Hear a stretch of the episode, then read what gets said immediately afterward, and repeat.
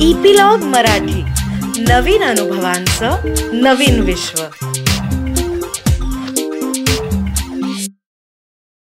नमस्कार मंडळी मी रीमा सदाशिव अमरापूरकर. मनाचा पॉडकास्टच्या या भागामध्ये तुमचं सगळ्यांचं परत एकदा अत्यंत मनापासून स्वागत करते. मागच्या भागामध्ये आपण दोन महत्त्वाच्या प्रश्नांना उत्तरं दिली होती की ज्याच्यामध्ये परफेक्शन आणि परफेक्शन मधून निर्माण होणारे नात्यांची गुंतागुंत हे कसं मॅनेज करावं आपण याच्याबद्दल आनंद काकांनी सांगितलं होतं. आनंद काका welcome to the show thank you आणि आता ह्या भागामध्ये मागच्या भागात जी प्रश्नांची उत्तर आपल्याला देता आली नाहीत त्या प्रश्नांना आपण उत्तर देणार आहोत. तर श्रीराम चोखट हे आपले रेग्युलर लिस्नर्स आहेत. याच्या आधी त्यांनी आपल्याला प्रश्न पाठवलेले आहेत. तर त्यांनी हा प्रश्न विचारलेला आहे. ते म्हणतात की आपल्या मनात येणाऱ्या विचारांची गती कमी किंवा जास्त आपले श्वासोच्छ्वास करतात का? आणि मोकळा श्वास म्हणजे नेमकं काय? खूप छान प्रश्न आहे. आणि त्या प्रश्नाच्या मागे आपल्याला समजून काय घ्यायला पाहिजे? की मन आणि शरीर या दोन गोष्टींचं नातं कसं आहे? तर आपल्या असं लक्षात येईल की ज्या वेळेला विचार भाषा स्वरूपात नव्हते हम्म. त्या वेळेला सुद्धा आपण म्हणालो ना परसेप्च्युअल सेल्फ टॉक होताच. हो. म्हणजे संवेदनांच्या मार्फत येणारा सेल्फ टॉक त्यावेळेला होताच. त्यामुळे ज्या सगळ्या आपण आदिम किंवा प्रिमिटिव्ह अशा भावना म्हणतो त्या वेळेला हा सगळा परसेप्च्युअल सेल्फ टॉक होता. आणि या भावना जेव्हा निर्माण झाल्या त्यावेळेला आपल्या शरीराच्या रिॲक्शन्स या त्याच्या बरोबर आल्या. ही गोष्ट लक्षात घेणं खूप महत्वाचं आहे. आणि श्वास हा आपल्या शरीरामधला एक मूलभूत असा भाग आहे. त्यामुळे कारण त्या श्वासावरतीच प्राणवायू प्राणवायूचं प्रमाण मग ते रक्तामध्ये जाणं सगळं सगळ्या जीवनाची क्रिया जी आहे ती या श्वासावरती आहे.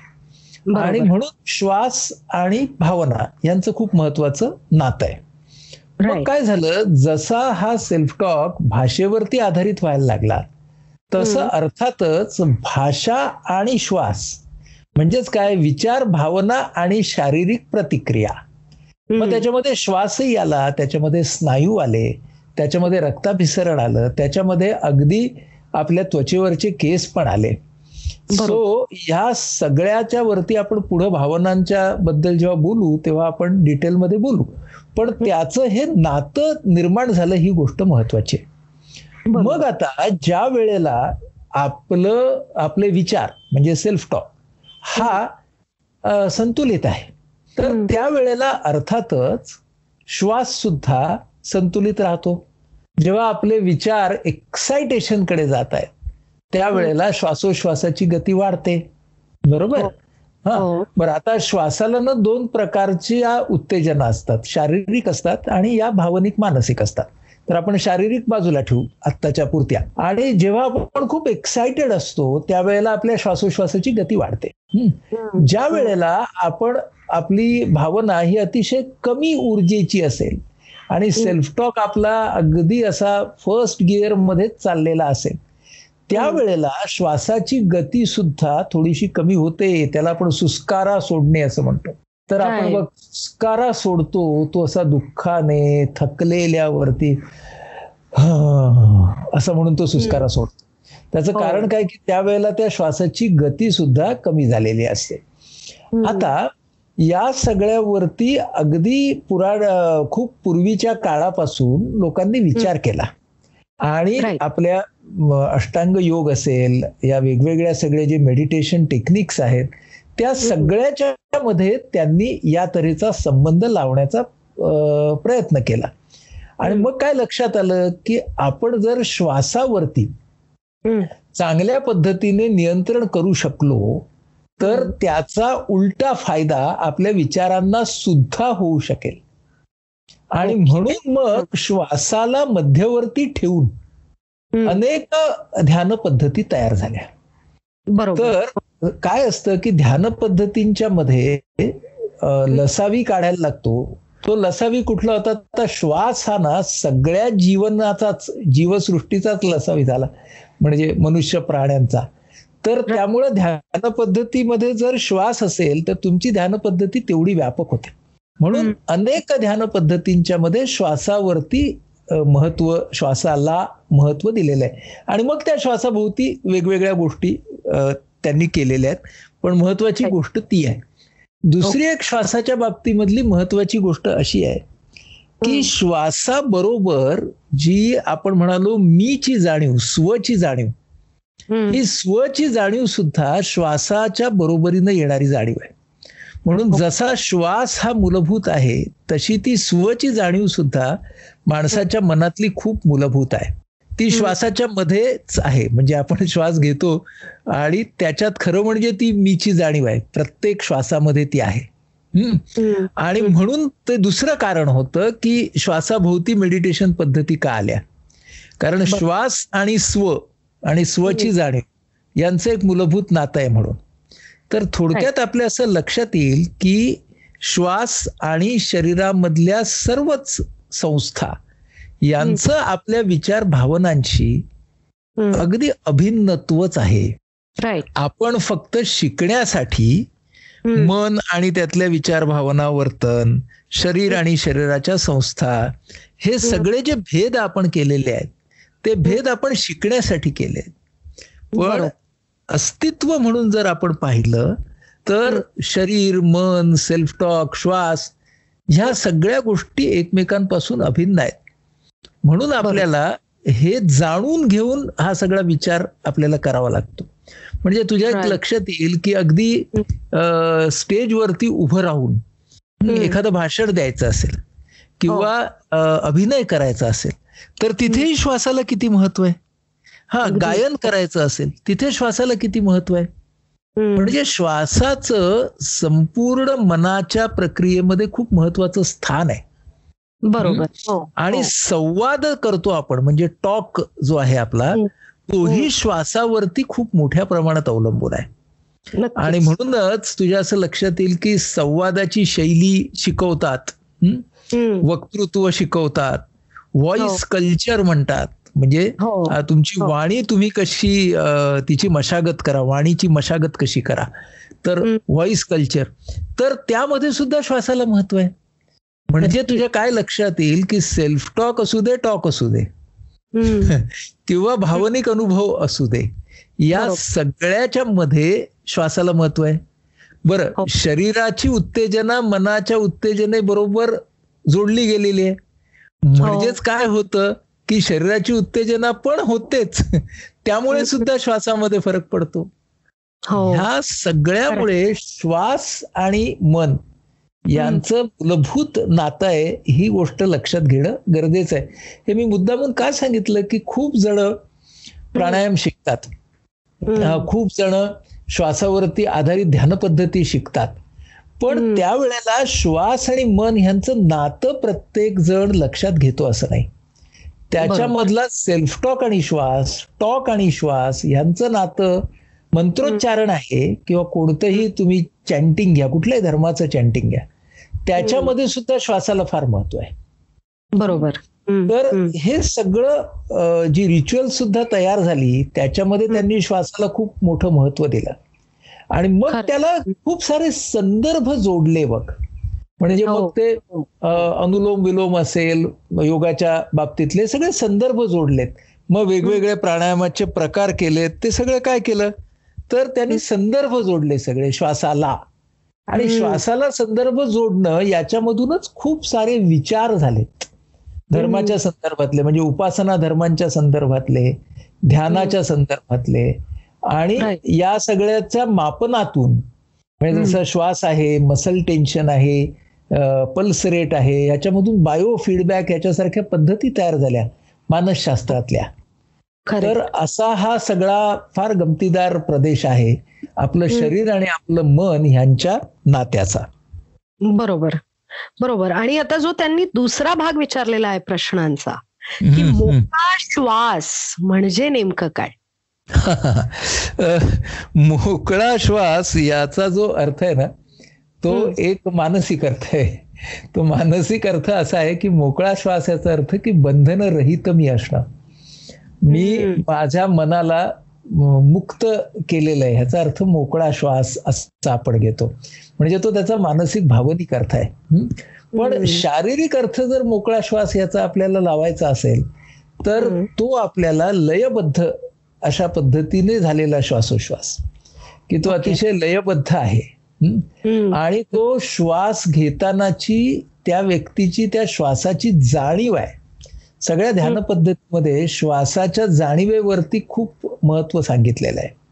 की त्यावेळेला तुम्ही जाताना म्हणजे तुमच्या नागपुडीतून हवा जाताना तोही अनुभव घ्या. जेव्हा उच्छ्वास असेल तोही अनुभव घ्या. तो अनुभवणं हा सुद्धा एक मोकळेपणाचा भाग आहे. आणि त्याच्या बरोबरची मुक्त अशी अवस्था अनुभवणं हा सुद्धा त्या मोकळेपणाचा भाग आहे असं म्हणता येईल. बरोबर बरोबर. Okay okay. सो म्हणजे याचा अर्थ की श्वास हा आपला ज्याला आपण म्हणतो की प्राण असं म्हणतात बघ योगामध्ये त्याला. अगदी बरोबर प्राण. प्राण आहे आपला आणि. आपल्या प्रत्येक भावने गणिक आपल्या प्रत्येक कृती गणिक तो आपल्याला रेग्युलेट थोड्याफार प्रमाणात करत असतो. असं मला हो. एकंदर लक्षात आलं. बरोबर? तर हो, हो. आता बर का एस एम के नावाचे गृहस्थ आहेत. त्यांनी आधी पण आपल्याला प्रश्न विचारला होता. त्यांनी आपल्याला एक प्रश्न विचारलेला आहे की हम्म. तटस्थवरून आग्रही भूमिकेवर कसं यायचं आग्रहीवरती कसं यायचं how to come from passive to assertive असा. त्यांचा प्रश्न आहे. तर आता ना त्याच्यामध्ये आपल्याला काय लक्षात घ्यावं लागेल बघा पॅसिव्हिटीचा थोडा अभ्यास करावा लागेल म्हणजे अशा व्यक्तीनं स्वतःच्या तटस्थपणाचा अभ्यास करावा? म्हणजे काय ते सांगतो. हा तटस्थपणा कशामधून आलेला आहे बघा हा. तटस्थपणा माझ्या मला माझ्याकडे स्वतःच उद्दिष्ट नाहीये. कुठलं? ज्या उद्दिष्टाच्या सोबत मी स्वतःला जोडून घेईन असं उद्दिष्ट नाहीये. ओके. आणि जेव्हा माझ्यासमोर कोणतंही उद्दिष्ट नसतं. त्या वेळेला मी तटस्थ राहणार. म्हणजे एक भाग त्यातला कशामध्ये? उद्दिष्टामध्ये. एकतर मला माझं उद्दिष्ट सापडलं पाहिजे किंवा निदान कोणत्या उद्दिष्टाला मला जोडून घेता येईल. असं. जोडून घेता येणारं उद्दिष्ट सापडलं पाहिजे. ओके? हा पहिला भाग आहे. दुसरा भाग त्यातला असा आहे तटस्थपणामधला की काही जणांना भावना या खूप इंटेन्सली अनुभवता येत नाहीत. म्हणून त्यांची तटस्थता त्या बाजूची असते भावन भावनांच्या दृष्टीने असते ती. म्हणजे त्यांना खूप डीपली अशा त्या भावना स्पर्शून जातच नाहीत. तो अनुभवाचा एक्सपेरिन्शियल भाग असतो. हा. तसं जर असेल तर आपली सहृदयता कशी वाढवायची याचं ट्रेनिंग घ्यावं लागेल. ओके? तिसरा भाग असा आहे की काही जणांना भावनिक अनुभव अत्यंत खोलपणे अनुभवता येत असतो पण त्याची अभिव्यक्ती त्याचं. एक्सप्रेशन करत असताना त्यांना प्रॉब्लेम येत असतो. बरोबर. म्हणजे त्यांना त्यांना कळत असतं की माझं ना या या व्यक्तीवरती भयंकर प्रेम आहे. हा अतिशय प्रेम आहे. पण ते व्यक्त कसं करू? तेच. मला कळत नाही म्हणजे त्यांचा व्यक्त होण्याचा प्रॉब्लेम असतो आणि त्यातून त्यांचा तटस्थपणा आला असतो लक्षात. आलं तटस्थपणा दिसताना जरी एक दिसत असला तरी. त्याच्यामागे असणारे विचार त्याच्यामागे असणारा भावनांचा भाग.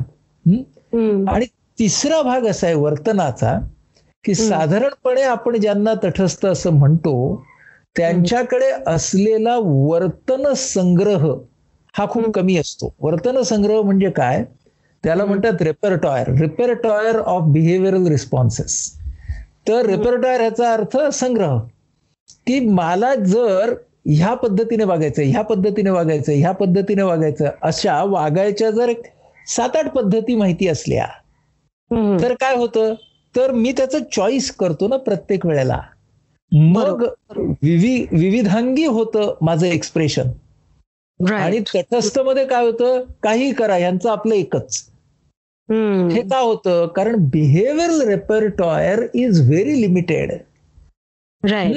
म्हणून तटस्थपणाचा अभ्यास त्या व्यक्तीनं स्वतःचा करणं ही फार गरजेची गोष्ट आहे. ती. विचारांच्या पातळीवरती भावनेच्या पातळीवरती आणि वर्तनाच्या पातळीवरती कसा तो विचार करता येईल याची दिशा देण्याचा आपण आता प्रयत्न केला. याच्यामधून त्या व्यक्तीला जे समजेल. ते त्या व्यक्तीनं पहिल्यांदा त्यावरती एक प्लॅन तयार करावा की माझा तटस्थपणा मला कसा कमी करता येईल म्हणजे डायरेक्टली आग्रहीपणा वरती जाण्याची गरज नाही पहिल्यांदा तटस्थपणा कसा कमी करता येईल ते बघा म्हणजे. अनेक वेळेला असं लक्षात येईल की हास्य म्हणजे आता आपण. बॉडी लँग्वेजकडे येऊ तर. देहबोलीमध्ये हास्य या गोष्टीवरती सुद्धा काम करता येतं आणि. त्याच्यातून ती व्यक्ती स्वतःची इमोशनल रिस्पॉन्सिव्हिटी. ही वाढवू शकते आणि असं. करत ती तटस्थपणा कमी कमी कमी कमी करू शकते त्याच्यासाठी. देहबोलीचा वापर करू शकते म्हणून पहिल्यांदा तटस्थपणा कमी करण्यावरतीच भर द्यावा. तटस्थपणा कमी केल्यावरती मग एका बाजूने आपण म्हणालो असर्टिव्हनेस कडे आपल्याला जायचंय पण त्यासाठी या सगळ्या क्षमता जोपर्यंत एका पातळीला पोहोचत नाही तोपर्यंत असर्टिव्हनेस वरती जाणं कठीण आहे बघ. म्हणजे. काय म्हणायचंय? जोपर्यंत ध्येयाची जाण येत नाही जोपर्यंत ध्येयाच्या बरोबर असलेल्या ज्या भावना आहेत त्या भावनांचा अनुभव आणि अभिव्यक्ती एक्सपिरियन्स आणि एक्सप्रेशन या गोष्टींची जाण येत नाही. आणि जोपर्यंत वर्तन संग्रह म्हणजे वर्तनांमध्ये आपल्याला जे विकल्प जी विविधता जे पर्याय उपलब्ध आहेत त्यांचा संग्रह वाढवणं हे होत नाही. तोपर्यंत. त्या व्यक्तीला डायरेक्ट असर्टिव्ह होणं हे खूप कठीण जाईल. म्हणून अशा पद्धतीने विचार करावा. Correct correct. सो ध्येय सर्वात आधी ठरवून त्याप्रमाणे. भावना म्हणजे जे आपण म्हणालो भावना वर्तन अ- अनुभव आणि अभिव्यक्ती ह्याच्यावर काम करणं अत्यंत आवश्यक आहे. आणि मग वर्तन संग्रह हा आपल्या ध्येयाप्रमाणे आपला संग्रह वाढवणं हे सुद्धा महत्वाचं आहे ना? अगदी अगदी अगदी अगदी अगदी. तर आता ह्यांनीच दुसरा प्रश्न विचारला आहे इंटरेस्टिंगली तो असा आहे की ध्येय ठरल्यावर त्यासाठीचा निश्चय कसा वाढवावा?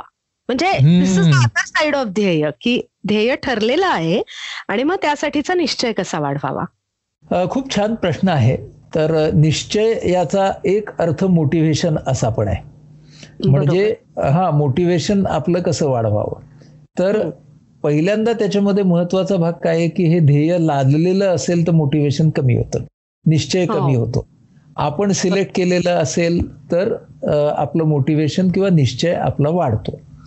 दुसरा बरोबर. महत्त्वाचा भाग त्याच्यामधला हा येईल की आपण जे ध्येय घेऊ. त्याची कार्यवाही म्हणजे जो काही प्रोसेस आपण सुरू करू मला आता समजा एका विषयाचा अभ्यास करायचा आहे. तर त्या अभ्यासाची मी समजा साधनं जमवायला सुरुवात केली. तर.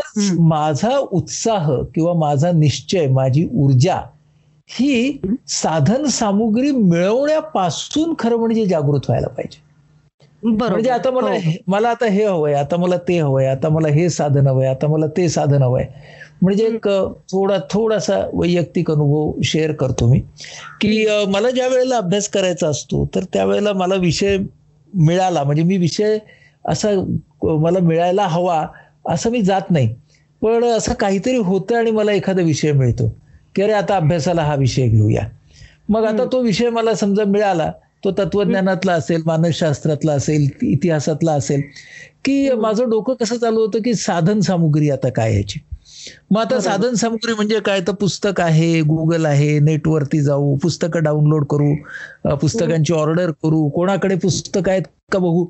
हे सगळं करत असताना मला भयंकर उत्साह वाटत असतो. म्हणजे. मी एक्साइटेडच असतो. जवळजवळ मला थ्रिलच मिळत असतं त्याचा. पण त्याचा फायदा काय होतो? त्याचा फायदा असा होतो की तो निश्चय टिकतो. हा. मी जर मी लगेच ती साधनं गोळा करणं या पुढच्या स्टेपकडे मी जर समजा असं पाहायला लागलो की नाही की अरे बापरे आता आलं का ते परत? पुस्तकं गोळा करा जा नेटवरती जाऊन बसा डाउनलोड करा पीडीएफ. असं जर मी ते केलं तर माझा निश्चय गेलाच की ध्येय असून सुद्धा. नक्कीच म्हणून- हो. म्हणून प्रत्येक टप्प्यावरती आपण तो प्रवास. हा अगदी थ्रिलिंग नाही करू शकलो तरी पुरा पुरेसा आनंददायक करू शकतो का. हे आपण जर पाहिलं तर त्या शोधामध्ये सुद्धा गंमत येते आणि. त्या शोधाच्या मधून कधी कधी आपल्याला असं भांडार मिळतं मग भांडार मिळालं की आपला. निश्चय परत वाढतो मोटिवेशन वाढतं म्हणून महत्वाचं काय असेल तर त्या प्रोसेस मधून जास्तीत जास्त आनंद शोधणं आणि. त्या प्रोसेस मधनं आपण आनंद शोधायला लागलो की महत्वाची गोष्ट घडते खूप पुढं पुढं पुढं पुढं आपल्याला मिळायला लागतं समजायला लागतं काय काय झालं कसं झालं मी. एकच पटकन एक अनुभव पुन्हा शेअर करतो की मी. गांधीजींच्या दांडी यात्रेचा अभ्यास करत होतो बरं का हा. आणि मिठा सत्याग्रह दांडी यात्रा तर. माझी आई मला सांगायची लहानपणी की माझी आई वेग- आरवली शिरोडा वेंगुर्ल्या मालवण तिकडे तर त्या शिरोड्याचा सत्याग्रह होता मिठाचा तर माझी आई. मला सांगायची की आम्ही लहान असताना ना तीस साली तो मिठाचा सत्याग्रह झाला होता बरं का. आमच्या आपल्या गावामध्ये शिरोड्याला. तर शिरोडा मिठाचा सत्याग्रह तर मी दांडी यात्रेचा अभ्यास करत असताना मी. ते गुगल केलं. मिठाचा सत्याग्रह. बघा मला माहितच नव्हतं याच्यातून मला काय मिळणार आहे. बरोबर. तो. केल्यावरती माझ्या हातामध्ये त्या काळातली गॅजेट्स मिळाली. हा नेटवरून. मला त्या काळातले ब्रिटिश सीआयडीचे रिपोर्ट्स मिळाले. आणि. ते मला सगळ्या महाराष्ट्राचे त्यावेळेच्या बॉम्बे प्रॉव्हिन्सचे मिळाले.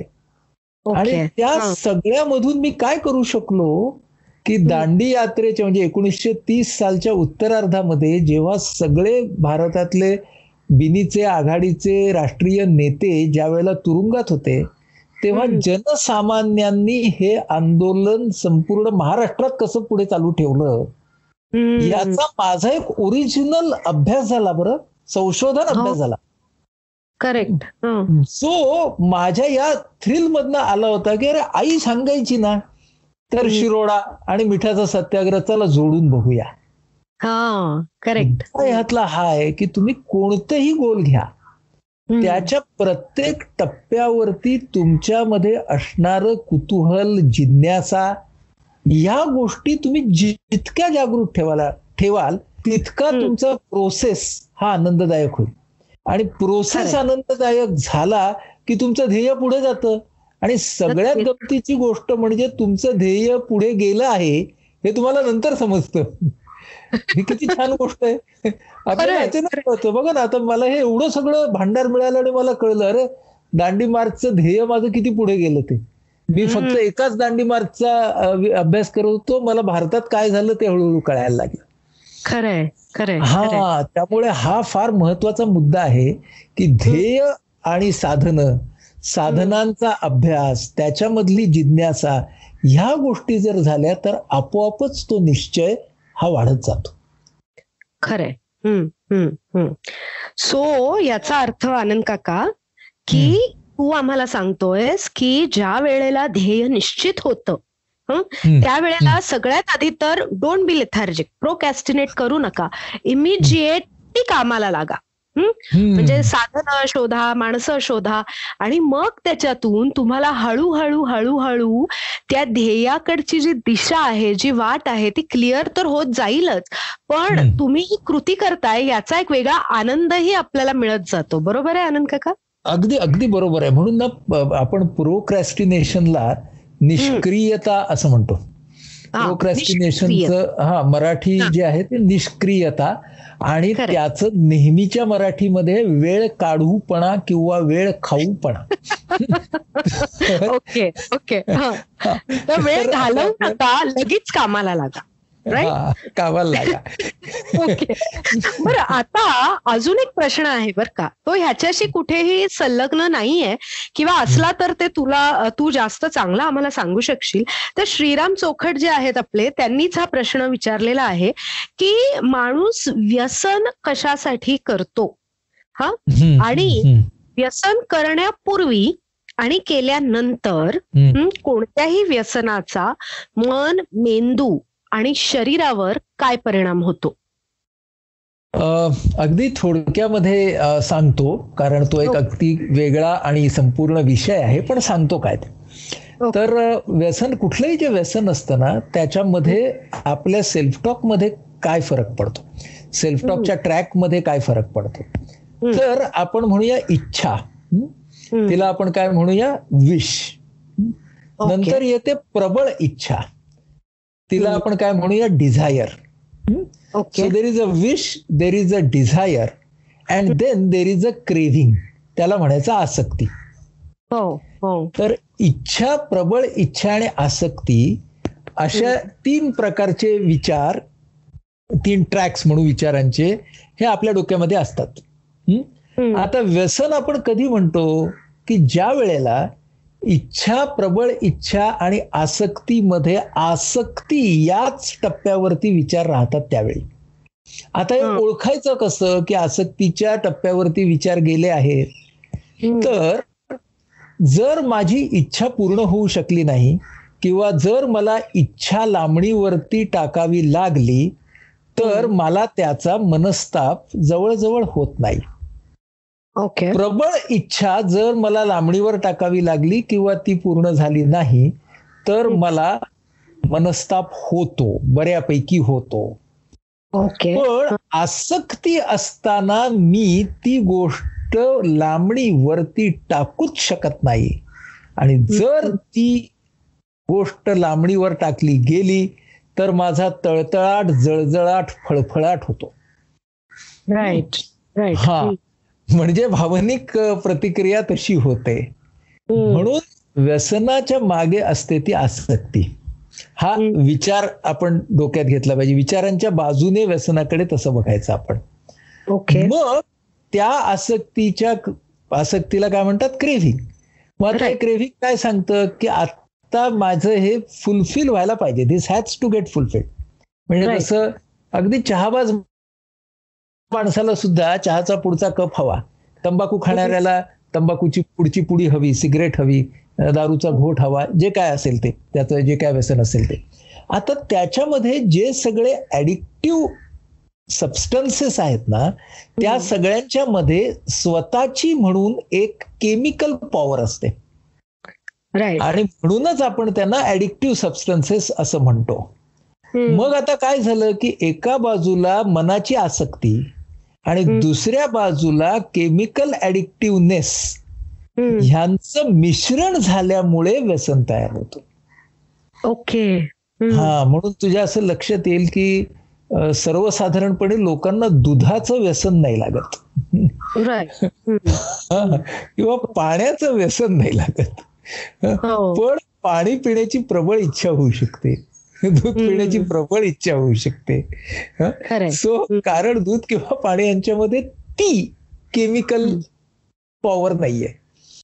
जी सगळ्या ऍडिक्टिव्ह सबस्टन्समध्ये आहे अगदी कॅफिन टॅनिनपासून पुढच्या सगळ्या तर ती एक. मोठीच्या मोठी यादी आहे मग आता. काय होतं की तो कन- तो पदार्थ कन्झ्युम केला की. त्यानंतर आपल्या मनाला एका आनंदाचा अनुभव येतो आणि तो. आनंदाचा अनुभव संपतो मग संपल्यावरती ती जी आसक्ती असते ती दुप्पट जोमाने काम करायला लागते कारण आता त्या आसक्तीच्या गाठीला प्रत्यक्षातला एक अनुभव सुद्धा जोडलेला असतो म्हणून मग ती आसक्ती म्हणते अजून एक अनुभव हवा पुन्हा पुन्हा अनुभव हवा याच्यापेक्षा जास्त तीव्रतेचा अनुभव हवा.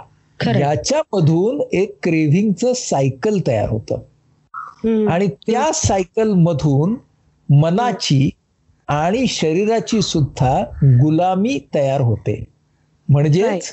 विचार एकाच दिशेने काम करायला लागतात की ही आसक्ती कशी भागवावी? भावना आणि वर्तन त्याच्याच मागे लागतं आणि जीवनातली बाकीची सर्व ध्येय हळूहळू मागे पडू लागतात. त्याला आपण म्हणतो की आता ती व्यक्ती व्यसनाधीन झाली. मग जरी एका टप्प्यावरती त्या व्यक्तीला या मधला. सेल्फ डिफिटिंगनेस म्हणजे अरे मी माझ्याच पायावरती धोंडा मारून घेतोय हे. जरी त्या व्यक्तीला कळायला लागलं तरी तोवर शरीराची आणि मनाची गुलामी इतकी घट्ट पकडते त्या व्यक्तीच्या अस्तित्वाला की. त्यामधून मदत न घेता बाहेर पडणं हे हळूहळू खूप दुष्प्राप्य होऊ लागतं. असं आपल्याला ह्या सगळ्याकडे पाहता येईल. राईट म्हणजे फारच डिफिकल्ट परिणाम असं म्हणावं लागेल रे. म्हणजे difficult to get out of कारण मला आठवतंय की मी ना म्हणजे मी डिक्लेअर्ड आय डिक्लेअर की मी मला चहाचं ऍडिक्शन आहे. ओके मला कधीच. दारूचं किंवा. सिगरेटचं अट्रॅक्शनच वाटलं नाही. त्याच्यामुळे त्या ऍडिक्शन्सकडे मी कधी गेले नाही. पण चहाचं मात्र ना मला ऍडिक्शन आहे. म्हणजे सकाळी उठल्यावर मला माहिती असतं की मी आता ना मुलीला आधी दूध दिलं पाहिजे. पण मग माझं मन म्हणतं नाही नाही तू आधी ना एक कप चहा मार. मग तुझं डोकं काम करेल. सो मग आता मला सांग की how do I counter this with a simple self talk वर मी हे करू शकीन का? चहाच्या बाबतीत करू शकशील. चहाच्याच बाबतीत माझ्या- आणि चहा चहाच्या बाबतीत तू करू शकशील आणि सगळ्यात मोठा बदल हा करायला पाहिजे की मी चहा मारणार नाही. हा तर मी चहा करून आस्वाद घेत पिणार आहे. हा. ओके. मला वाटतं सेल्फ टॉक मधला हा पहिला फरक कर. आणि. जर मला चहा तयार करून आस्वाद घेत प्यायचा आहे. तर ती स्वस्थता मला कशामुळे मिळू शकेल? तर कदाचित मग मुलीचं दूध पहिल्यांदा दिल्यावरती अमुक काहीतरी केल्यावरती या पहिल्या चार पाच गोष्टी मी केल्या तर मला ती स्वस्थता मिळेल. आणि मग मला तो आस्वाद मिळेल. म्हणून चहा मारणं घाई घाईनं कशाला ते? त्याच्यापेक्षा आपण ही चार पाच कामं करूया आणि मग आपण शांतपणे त्या चहाचा आस्वाद घेऊया. या. सगळ्यामध्ये तत्वाच्या दृष्टीनं तू काय वाढवलंस? तर तुझा फ्रस्ट्रेशन टॉलरन्स वाढवलास. तो. या अगदी सोप्या पद्धतीनं तुला स्वतःचा फ्रस्ट्रेशन टॉलरन्स वाढवता येईल. आणि त्याच्यासाठी हा सेल्फ टॉक मधला जर फरक करून बघितलास तर त्याच्या बरोबर बघ आस्वाद आहे. मस्त पैकी तयार करणं मग त्याच्यामध्ये तू आलं घाल गवती चहा घाल थोडा. हा अजून काय तुला पाहिजे? असं जरा मस्त ते कर की. आणि मग तो चहा एन्जॉय कर तर त्याचा फायदा काय होईल की त्या मारणं मध्ये मग दुसरा मारणं कधी असं असतं एक्झॅक्टली मी आता तेच म्हणणार होते की गंमत काय होते की पहिला शी बाई मी तो फारच घाईघाईत घेतला आता दुसरा जरा शांतपणे पेपर हा. वाचत. तो तर. म्हणून आपण ना आस्वादाचा अनुभव हा जितका चांगला करू. तितकं खरं म्हणजे आपण त्या मारण्याच्या आसक्तीला काहीस ताब्यामध्ये ठेवू शकू. घेऊ शकतो. आणि चहाच्या बाबतीत हे होणं शक्य आहे. म्हणजे चहा कॉफीच्या बाबतीत होणं शक्य आहे. पुढची जी हो. आपण हायर ऍडिक्शन म्हणू त्याच्या बाबतीत जरा कठीण आहे. नाही ऑफकोर्स ऑफकोर्स नाही आपण पण one step at a time घेतोय ना. म्हणून मग- हो ना हो ना हो ना हो ना हो ना. अगदी बरोबर. आनंद काका अजून प्रश्न आहेत. एक. प्रश्न विशेषतः खूप मोठा आहे आणि विस्तीर्ण आहे आणि त्याचं उत्तर विस्तीर्णपणेच देणं आपल्याला भाग आहे असं मला वाटतं. तर तो प्रश्न आपण पुढच्या भागात घेऊयात आनंद काका. हो आता आपण सगळेजण या भागामध्ये आपण बरंच काही शिकलो बरं का? सगळ्यात आधी आपण हे शिकलो की आपला श्वासोश्वास विचार भावना यांचं अतूट असं नातं आहे. म्हणजे आपला श्वास हा आपला प्राण आहे आणि तो आपल्या प्रत्येक कृतीमध्ये प्रत्येक भावनेमध्ये असतो. त्याच्यामुळे आपण जर कोणत्याही प्रकारचा प्राणायाम किंवा श्वासोश्वासाशी निगडित कोणत्याही प्रकारचं मेडिटेशन करत असू तर आपण आता असा विचार करूयात की त्याच्यामुळे आपले विचार सुद्धा आपण रेग्युलेट करू शकतो किंवा विचारांवरून श्वासही रेग्युलेट आपण करू शकतो आणि आपण केला पाहिजे. दुसरं महत्वाचं म्हणजे की तटस्थता जी आपल्यामध्ये जर असेल आणि ती जर आपल्याला ओव्हरकम करायची असेल तर सगळ्यात आधी त्या तटस्थपणाचं रूट काय आहे? म्हणजे आपल्याला ध्येय नाहीये म्हणून आहे.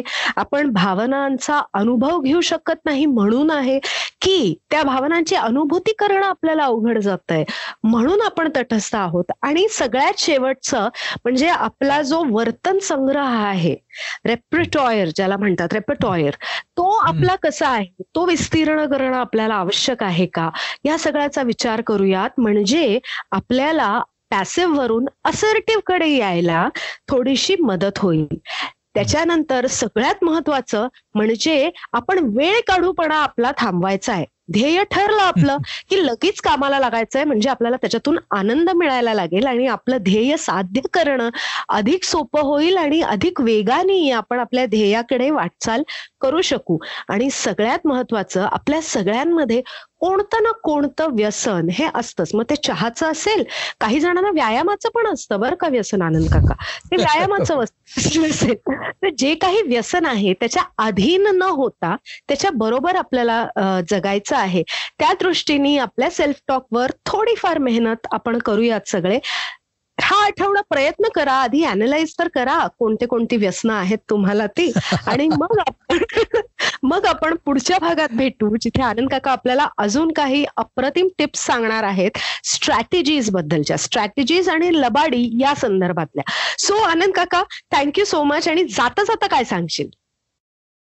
हा जाता जाता असं म्हणेन की आपण आता तू शेवटी उल्लेख केलास की स्ट्रॅटेजीजबद्दल. पण जाता जाता असं सांगूया आपण की पुढच्या आपल्या एपिसोडमध्ये आपण महत्वाची एक गोष्ट घेणार आहोत. आणि ती म्हणजे how to make a decision आपण निर्णय कसा. घ्यायचा? कारण शेवटी how to make a choice हा. जगातला अगदी फार महत्त्वाचा प्रश्न असतो. आणि आता भात खायचा का चपाती? इथपासून ते आता ही नोकरी घ्यावी का ती नोकरी घ्यावी? इथपर्यंत ह्या प्रश्नाची व्याप्ती असू शकते. तेव्हा त्या महत्त्वाच्या प्रश्नाला आपण पुढच्या एपिसोडमध्ये हात घालणार. येस येस नक्कीच. सो भेटूयात पुढच्या आठवड्यात. तोपर्यंत स्वतःवर काम करत राहा स्वतःच्या सेल्फ टॉकवर करत राहा. ट्राय टू स्टे असर्टिव्ह आणि हो keep smiling take care everybody तर मंडळी तुम्ही सगळ्यांनी आम्हाला इतकं छान ऐकून घेतलं आहे इतके आठवडे झाले आपण सगळे गप्पा मारतोय. आय एम शुअर की तुम्हाला सगळ्यांना हा कार्यक्रम खूप मनापासून आवडतो आहे कारण तुमच्या कमेंट्स त्या पद्धतीने आमच्यापर्यंत पोचत आहेत तर एक छोटीशी रिक्वेस्ट होती ती अशी की ह्या शोच्या लिंक्स तुम्हाला जेवढं शक्य आहे तेवढं तुम्ही शेअर करा. म्हणजे मानसिक आरोग्याचा प्रचार आणि प्रसार करायला आम्हाला तुमची मदत होईल. त्याचबरोबर एक छोटीशी मदत अजूनही आम्हाला हवी आहे. ती अशी की आपल्या या शोमध्ये खाली एक छोटं बटन दिलेलं आहे ज्याच्यावर लिहिलेलं आहे सपोर्ट युअर शो तुम्हाला तुमच्या क्षमतेप्रमाणे ज्या पद्धतीने जमेल जेवढं जमेल तेवढा आम्हाला सपोर्ट करा. म्हणजे हा शो आम्हाला असाच चालू ठेवता येईल. आणि एकूणच आपण सगळ्यांनी एकत्र मिळून हे मानसिक आरोग्याचे प्रश्न समजावून घेऊयात आणि ह्या प्रश्नाला वाचा फोडूयात. तर भेटूयात पुढच्या आठवड्यात. धन्यवाद.